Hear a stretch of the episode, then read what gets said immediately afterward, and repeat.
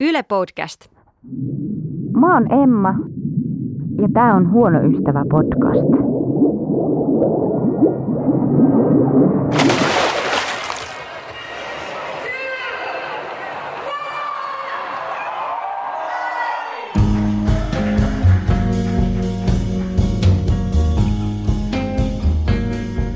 Mä luin yhdestä, olikohan se joku, että naisten välinen ystävyys on enemmän niin kuin sellaista face to face. Ja sitten miesten välinen ystävyys on, mm, se on niin kuin side by side. Että ne harrastaa yhdessä ja tekee kaikkea, käy kalassa. Ja sitten naiset niin kuin enemmän vaan jauhaa keskenään. No hei, eikö toi nyt ole ihan hömppää? Ai miten niin? No miesten välinen, naisten välinen. Eihän se nyt ole... No, mutta se on tämän jakson aihe. Eihän sillä pitäisi olla mitään väliä, jos sä kohtaat toiset ihmiset tasa-arvoisina, niin sukupuoli. Mitä sä teet sillä tiedolla? No onhan sillä nyt väliä, oikeesti. Ei ne on stereotypioita, että miehet menee saunailtoihin ja naiset ompelukerhoihin. Se on, ne on vaarallisia stereotypioita. Mitä sä vänkytät koko ajan? Ja onko sulla menka, kun sä oot noin kireä? Ei ole, kiitos kysymästä, Mister Sukupuolisensitiivo. Me ollaan ihan niin kuin joku vanha riitelevä pariskunta. Mehän ollaan vanha pariskunta. No paitsi nykyään me ollaan vaan ystäviä. Ja harrastetaan yhdessä vaan kuntoliikunta. Entä teille? Kaksi lippua, kiitos. Tuleeko samasta? Joo. Ei, ku erikseen.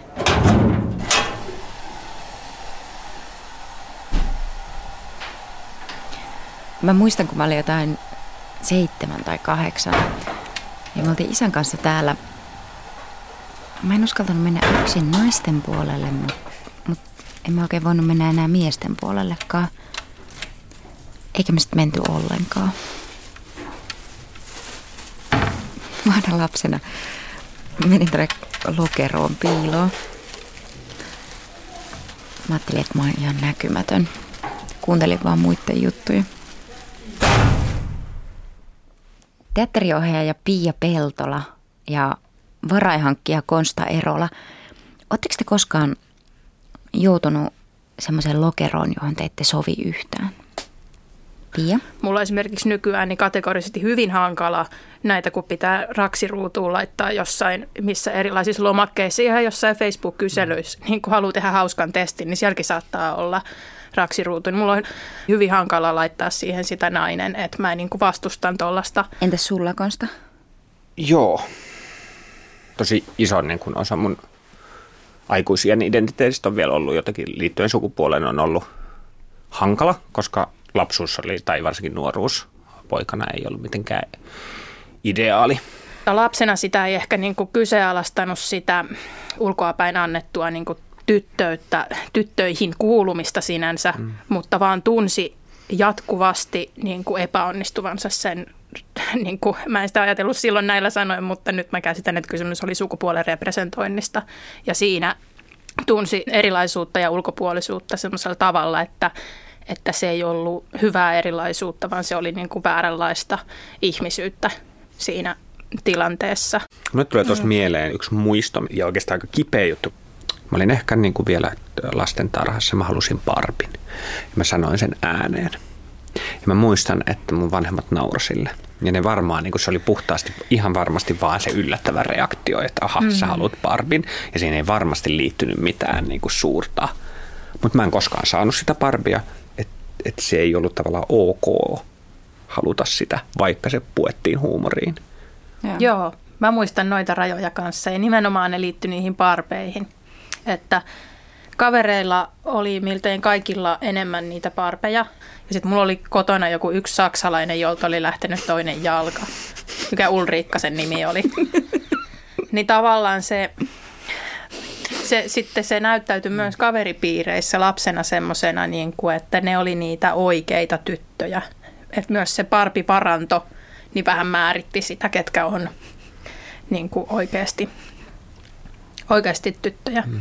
Plus ne letit. Ja, niin ei mulla helvetissä ollut sit mitään niin kuin, niin kuin värkättyjä jotain uskomattomia naamiaisasujakaan, vaan mulla oli pöytäliina joka, joka oli ruskea ja, ja sitten mulle sanottiin, että kyllä sä näytät ihan karhulta. Eli siis jo, jo, niin kuin mut pakotettiin luovalle alalle myös tällä lailla, että mielikuvituksen piti niin kuin kasvaa ihan äärettömiin mittasuhteisiin. Niin. Mm. Siis että se kun meni sinne naamiaisiin, niin omakin olo saattoi olla se, että kyllä tämä, niin pöytälina tästä voi saada jotain ihan kliffaa ja se jujuhan on se, että se on jotain muuta kuin arkena se vaate.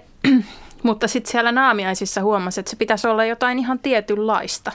Se mm. pitäisi olla niin kuin ihan siis päästä varpaisiin rakennettu Peppi Pitkätossu tai sitten se prinsessa. Ja että tietyllä tavalla ne, jotka ei niin kuin osu, osu niihin, mitä... Että siellä lapset, lapsenakin on jo hyvin tietoinen siitä, että mikä on niin kuin sitä ihannoitua ja oikeanlaista ja parasta mahdollista ja sitten niin kuin siitä armottomuudesta, millä katsotaan niitä, jotka ei osu siihen. Entä, onko on sellainen kokemus, jota ajattelin myös tuossa, uh, jossa mä olin prinssi ja sitten sinne tuli vaan loputtomasti prinsessoja niin, niin naamiaisiin. Ja sitten tietysti mä olin vaan, voi ei, kuinka kamalaa, kun sitten niin joutuu olemaan se ainoa prinssi prinsessojen keskellä. Ja sitten tästähän hauska analogia siihen, että sitten tosiaan vielä yläasteella ja paljon lukiossakin ja paljon aikuisielläkin, niin suurin osa mun ystävistä on ollut tyttöjä. Exclusiivisuus on tosi mielenkiintoista, kun sitten jotenkin oma kokemukseni siitä on, on, on just se, että on tietyt tilat, mihin ei kuulu. Ja sitten kun on mies, niin et, et, et näkee sen, että et se on tarpeen, että et on tiloja, missä esimerkiksi miehet ei saa tulla. Että esimerkiksi mm. naisten saunaporukka, no ehkä nykyään olisi ok, mutta silleen, mm. että on se edelleen semmoinen, että ei, kyllä, kyllä sitä niinku, siihen on erityisen varovainen johtuen siitä, että, että, että, että ihmisillä on erilaisia niin kuin, mukavuusalueita niin kuin mm. asioiden kanssa. Mutta et, että sit se, niinku se syy, miksi meillä täytyy olla tuommoisia niinku rakenteita silloin, kun puhutaan niinku tavallaan vaikkapa just, että tämä on nyt vaan niinku tyttöjen ilta, niin mm. niin on se, se on aika niinku surullista ja hurjaa, että sit sitä kärsii myös silloin, kun vaan haluaisi viettää sitä tyttöjen iltaa niiden tyttöjen kaa. Joo, niin aivan ja polttarit mm. ja muut. Kyllä. Et monet nykyaikaisetkin porukat saattaa järjestää niin kuin gender-erotellut polttarit, Joo. vaikka muuten olisi niin kuin kaveripiiri koostuisi kenestä hyvänsä. Kyllä, kyllä. kyllä. Mennään vielä niihin tyttöjen juttuihin. Mitä, tota, mitä on tyttöjen jutut? Ja miksi ne on vaan toiselle sukupuolelle annettuja juttuja? Mm. Mulle iso asia, mitä poikaporukoista puuttui ja mitä tytöillä oli, oli ihmissuhteet ja niistä käyttävä keskustelu. Että se oli varsinkin niin kuin yläasteaikaa se, että mua kiinnosti tosi paljon ihmissuhteet ja ihmisten käyttäytyminen. Ja siitä ei kyllä poikaporukoissa puhuttu, paitsi tosi kännissä. Miksi? Mm. Miksi ei puhuttu? Siihen liittyy varmaan tunteet, jotka oli semmoinen usein sitten niin kuin pojille vähän kielletty alue miksei tunteista, miksei pojat puhunut tunteista? Mikä oli se uhka?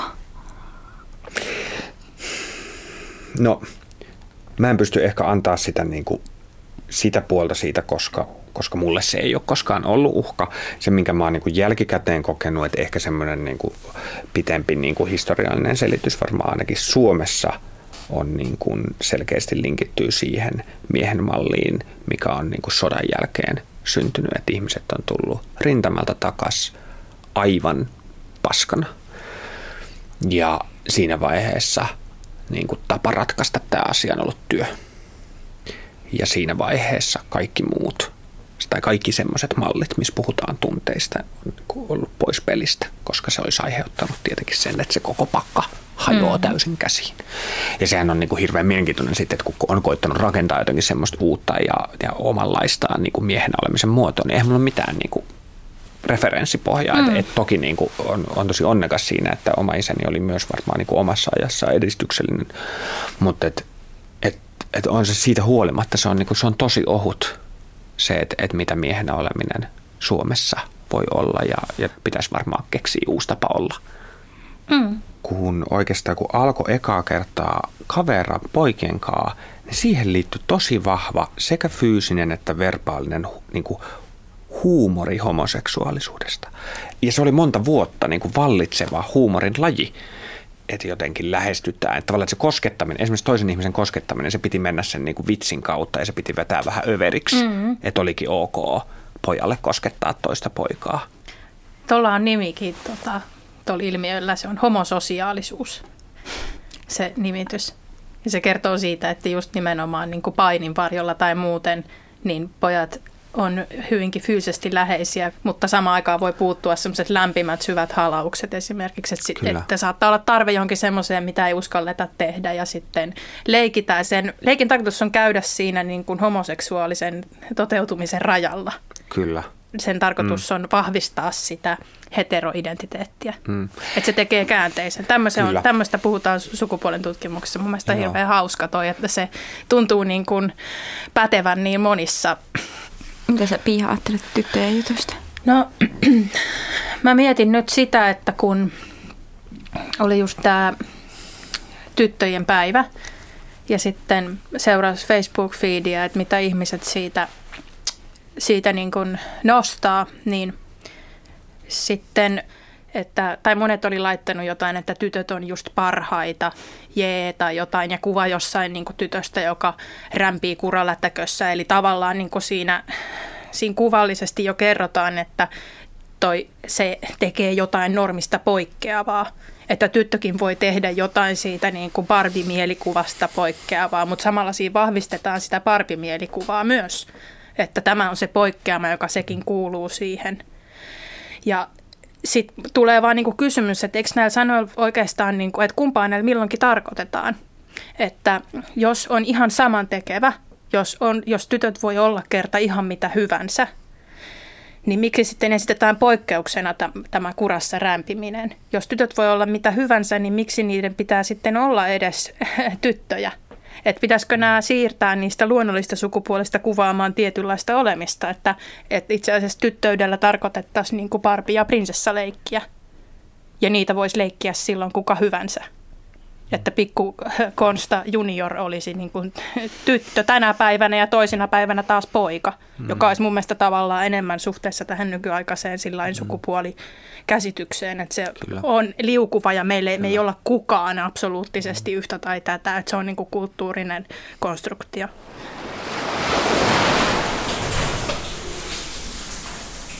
Mä aina tuijotan täällä kaikkien muiden ihmisten alastomia vartaloita – niin että mä alkaa hävettää ja pitää jotenkin yrittää peitellä sitä. Ihmisen ruumis on niin älyttömän kiinnostava, että miten elämä näkyy ja minkälaisia merkkejä se jättää kellekin. Mä muistan aika tarkkaan, miltä mun ystävät näyttää alasti. Voinko mä katsoisin itteni yhtä lempeästi, kun mä katon mun ystäviä.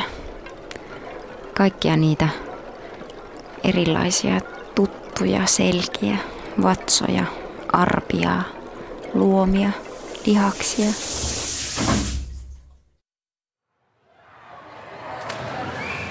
Sami! Eh, sydän särkyy, kun se hapuilee tuolla puolisokeena ilman silmälaseja. Sami, mä oon tässä. Sä oot ihanan näköinen. Hei, lopeta. Mä en kestä, kun mietin saa käytetäänkö tällaisia speedoja. Hei, en mä oikeasti tarko- mitään tarkoittanut. Lopeta. No, mennäänkö vesijuokseen? Vesijuoksijat vaan höpisee keskenään ja lilluja on tiellä. Musta ihan parasta kuunnella muiden juttuja. Lepä, lepä. No mene sä salakuuntele tyttöjen juttuja. Mä menen uimaan. Lujaa. Mä menen kroolaamaan. Minä menen avantoon. Miten helppoa on sulkea toisen sukupuolen edustaja pois sillä, että nyt me puhutaan tyttöjen juttuja. Mä olen Tuuli Kamppila, olen Miss Gay Finland tämän vuoden yleisen suosikki ja olen myös kilpailun ensimmäinen avoimesti transsukupuolinen osallistuja. Ihan oikeasti ei näillä kokemuksilla ei ole sukupuolta. Se, että me laitetaan niille sukupuolen meidän sanoilla, että me puhutaan tyttöjen jutusta, niin se asettaa niille sen sukupuolen, mutta ei niillä oikeasti ole sukupuolta. Ja se, että me sanotaan, että nyt meillä on tämä asia kesken, sori, jutellaanko kohta, se mm. on ihan eri asia. Se on ihan totta. Joo. Se on tosi pieni. Se niin on tosi muutos, pieni. Mutta se muuttaa sen koko... Se muuttaa koko asetelman silleen, että me ei olla erilaisia. Ei niin kuin ihmiset ajattele, että että me ollaan tultu jostain ihme, ihme niin kuin muotista. Tässä on miesmuottia, tässä on naismuottia, tässä nämä on ja sä et voi olla mitään muuta, mutta kun siis kaikkein hämmästyttävintä musta on se, että mä näin tässä ihan vastikään semmoisen sarjakuvan, miten genitaalit kehittyy sikiöllä. Oliko se nyt raskausviikolla 12, kun se on, ne on täysin androgyynit. Genitaalit, niin kun, sitten ne on täysin androgyynit, ne on kaikki ihan täysin samat palikat sieltä. Sitten ne vaan lähtee muotoutumaan niin kun, ja sitten niin kun, ihan täysin samoista asioista. Et, Niin, ja jos miettii, että niinku tavallaan, että kaikki ihmiset on ihan erinäköisiä, Niin. niin että on se ihan sama asia vaan Niin. niin. tavallaan, että, että, niinku, että jollekin, että mulla on tämmöiset kasvot Niin. ja sitten mulla on tällaiset sukupuolielimet, Niin. niin. niinku, että sukuelimet. sukuelinet. Ah! Kiitos. Siinä on, niin kun sukupuolten välillä on eroa, mutta se ero yksilöiden välillä on suurempi kuin sukupuolten välillä. Ja toisaalta myös niin kun mietitään näitä, että miten niin kun, miksi sukupuolten välillä on eroa, niin kyllä mulla on, niin kun, koska mulla on kokemusta testosteronista ja estrogeenista, kyllä se vaikuttaa myös siihen tunteiden säätelyyn ja miten sä koet tunteet. Että jotkut, en tiedä niin kuin, että miten muut ihmiset kokee tunteet tarkalleen, mutta kyllä mä niin kuin olen monessa otteessa kuullut, että estrogeenilla on helpompi tuntea ja sen takia sit ehkä sieltä tulee se paine sitten myös, niin kuin, että nämä on näitä naisten juttuja ja myös sitten, sitten, että miehet ei saisi tehdä. Ja se tulee ihan vaan sen takia, kun ne on vaikeampia miehille usein. Että tämäkin on niin kuin, että toivottavasti tästä nyt ei lähde mikään stereotypia niin kuin vahvistumaan, mutta usein niin kuin on huomannut, että testosteroni vaikuttaa näin ja estrogeeni vaikuttaa näin. Voiko tällä olla jotain yhteyttä ystävyyssuhteisiin tai, niin kuin, tavallaan, tai miten sä näet sen, että estrogeenit ja testosteronit, niin kuin tarkoitan tavallaan Ystävä, joka on ystävä. estrogeeneillä ja ystävä, joka on testosteroneilla. Onko se mahdollista? Kyllä. No, onhan se ihan hirvittävä tabu, mutta kyllä se on mahdollista. Voi olla nainen ja mies, voi olla jopa parisuhteessa ja olla ystäviä keskenään. Enemmän siinä on vaan just se, että mitä kokemuksia sulla on semmoisia, jotka on samoja kuin sillä toisella ihmisellä. Et se, että mun on helpompi jakaa kokemuksia naisten ja transihmisten kanssa useimmiten johtuu ihan vaan siitä, että mulla on samoja kokemuksia asioista kuin näillä ihmisillä. Ää, mitä sä ajattelet siitä, että ö, Suomessa määritellään virallisesti vaan kaksi sukupuolta? Se on ongelma, että me eletään vielä aika jälkijunassa, niin kuin esimerkiksi Norjassa, jos koet, että se sukupuoli, mikä sulle lätkästään vauvana, on eri kuin mitä sun sukupuoli oikeasti on, niin sä voit ilmoittaa siitä ja sitten se on siinä. Mm. Mm. Miksi me ollaan niin, miksi täällä on näin vanha, vanhakantoista? Niin, niin, se on varmasti joku semmoinen turvallisuuden tarve, pysyvyyden tarve siitä, että nainen ja mies ja ug. ja mitä näitä nyt on. Niin, jotain.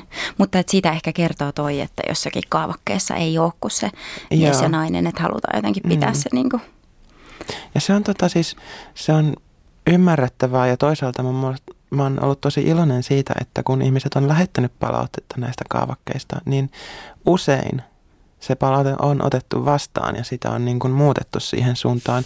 Voi olla, että se on vaatinut niin kuin taistelua sen puolesta ja perustelua, että miksi näin pitää olla, mutta kuitenkin ihmiset ymmärtää sen vastuun, mikä niiden työnkuvaan kuuluu, kun ne luo näitä lomakkeita, että ne ottaa ihmiset huomioon mm, koska se näkymättömäksi jääminen, niin sehän on tosi hirveä kokemus. mm, Että Mm. luotetaan siihen, että ihmiset ihan oikeasti pystyy tunnistamaan sen, mitä sukupuolta ne on ja mitä roo- mi- millaista roolia ne haluaa sitten niin kuin, tai millaiseen rooliin ne asettuu. Että se ihan oikeasti se ei tarkoita sitä, että ihmisestä tulisi jotain niin kuin näiden ihmisten kauhukuvia siitä, mitä jotain sukupuolianarkiaa, mikä on mun mielestä ihana ajatus. Mitä sä, o, oot sä sukupuoli anarkisti? No en kyllä tiedä, pystynkö määrittelemään. Mä olen aika tota, hyvin näihin silleen ehkä tarinoihin sopiva transnainen, että asetun aika hyvin tämmöiseen naisen lokeroon. Olen jonkun verran tämmöinen poikamainen, vaikka itse sanonkin, niin tota,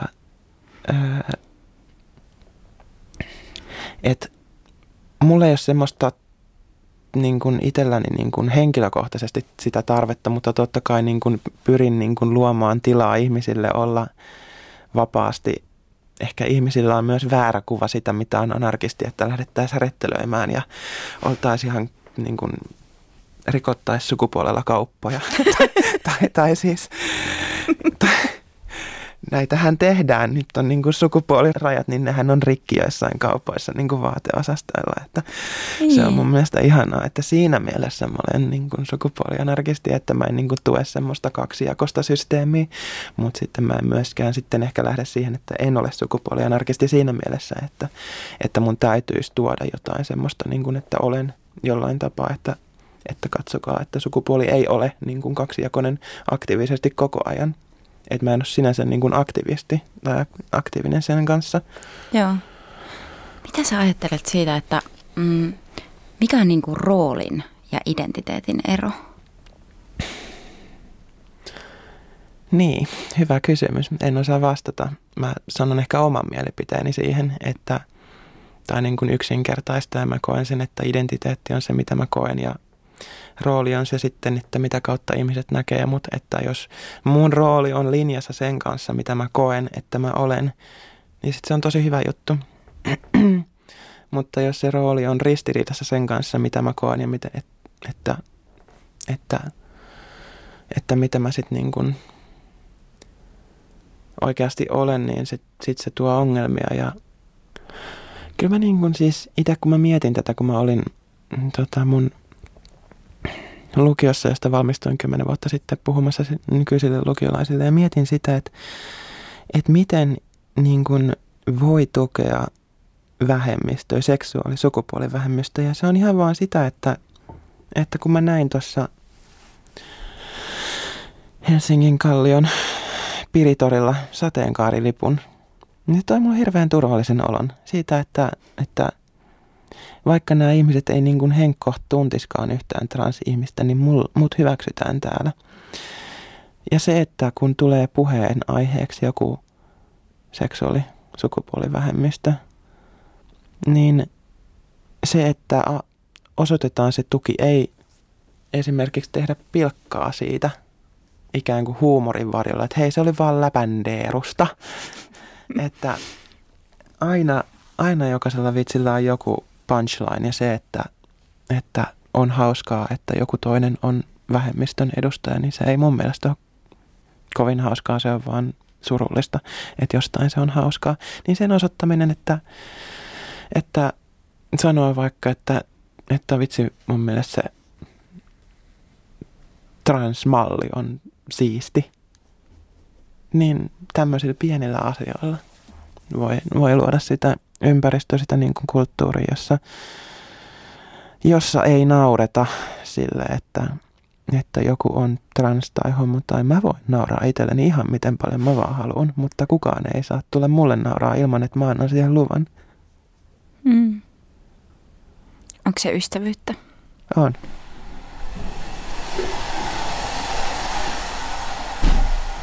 Mä menin aina lapsena piiloon uimahallin lokeroon ja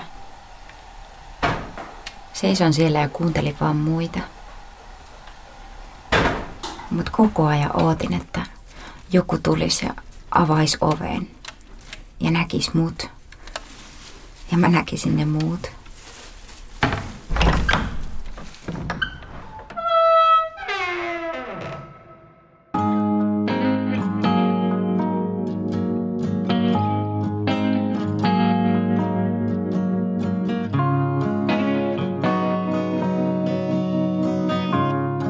Seuraavaksi Telma Siiberg lukee kirjeen rakkaalle ystävälle.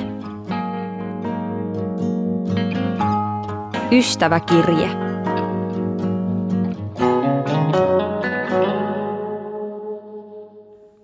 Rakas ystävä, ystävyys on aidoimpia asioita, mitä meillä on. On lukemattomia elokuvia, jotka sisältää koskettavia rakkaustarinoita – mutta mitkään rakkaustarinat ei kuitenkaan ole saaneet mua liikuttumaan, niin kuin kaksi leffaa, jotka kertoo ystävyydestä. Toinen niistä on Marley and Me. Se on tarina ihmisen ja koiran sanattomasta yhteydestä ja ystävyydestä. Ja toisena on Koskemattomat, joka on tositarina halvaantuneen miehen ja hänen henkilökohtaisen avustajan välisestä ystävyydestä. Huhhuh, miten paljon mä itkin näiden elokuvien lopussa. Näistä tarinoista huokuu juuri se aitous. Ystävyyksiä on niin monia.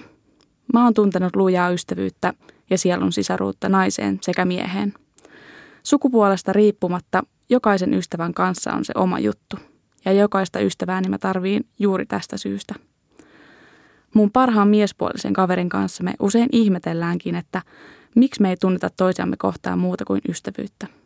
Onneksi emme. Ystävyys on ikuista ja sitä ei erot pilaa. Mun paras naispuolinen ystävä on mun sisko. Ikäeroa meillä on vain kaksi vuotta, minkä takia me käydään usein läpi samoja elämänvaiheita ja meillä on myös samoja ystäviä. Meillä on ystävyyden lisäksi myös se selittämätön siskojen välinen side ja mä oon tosi onnekas – että saan jakaa mun siskon kanssa niin paljon. Ystävyys on helppoa, tai siltä se mun mielestä kuuluisi tuntua. Mutta älä kuitenkaan pidä ystäviäsi itsestäänselvyytenä. Vaali näitä suhteita, koska ne on sun rinnallas myötä ja vastoinkäymisissä. Terveisin ystäväsi Helma.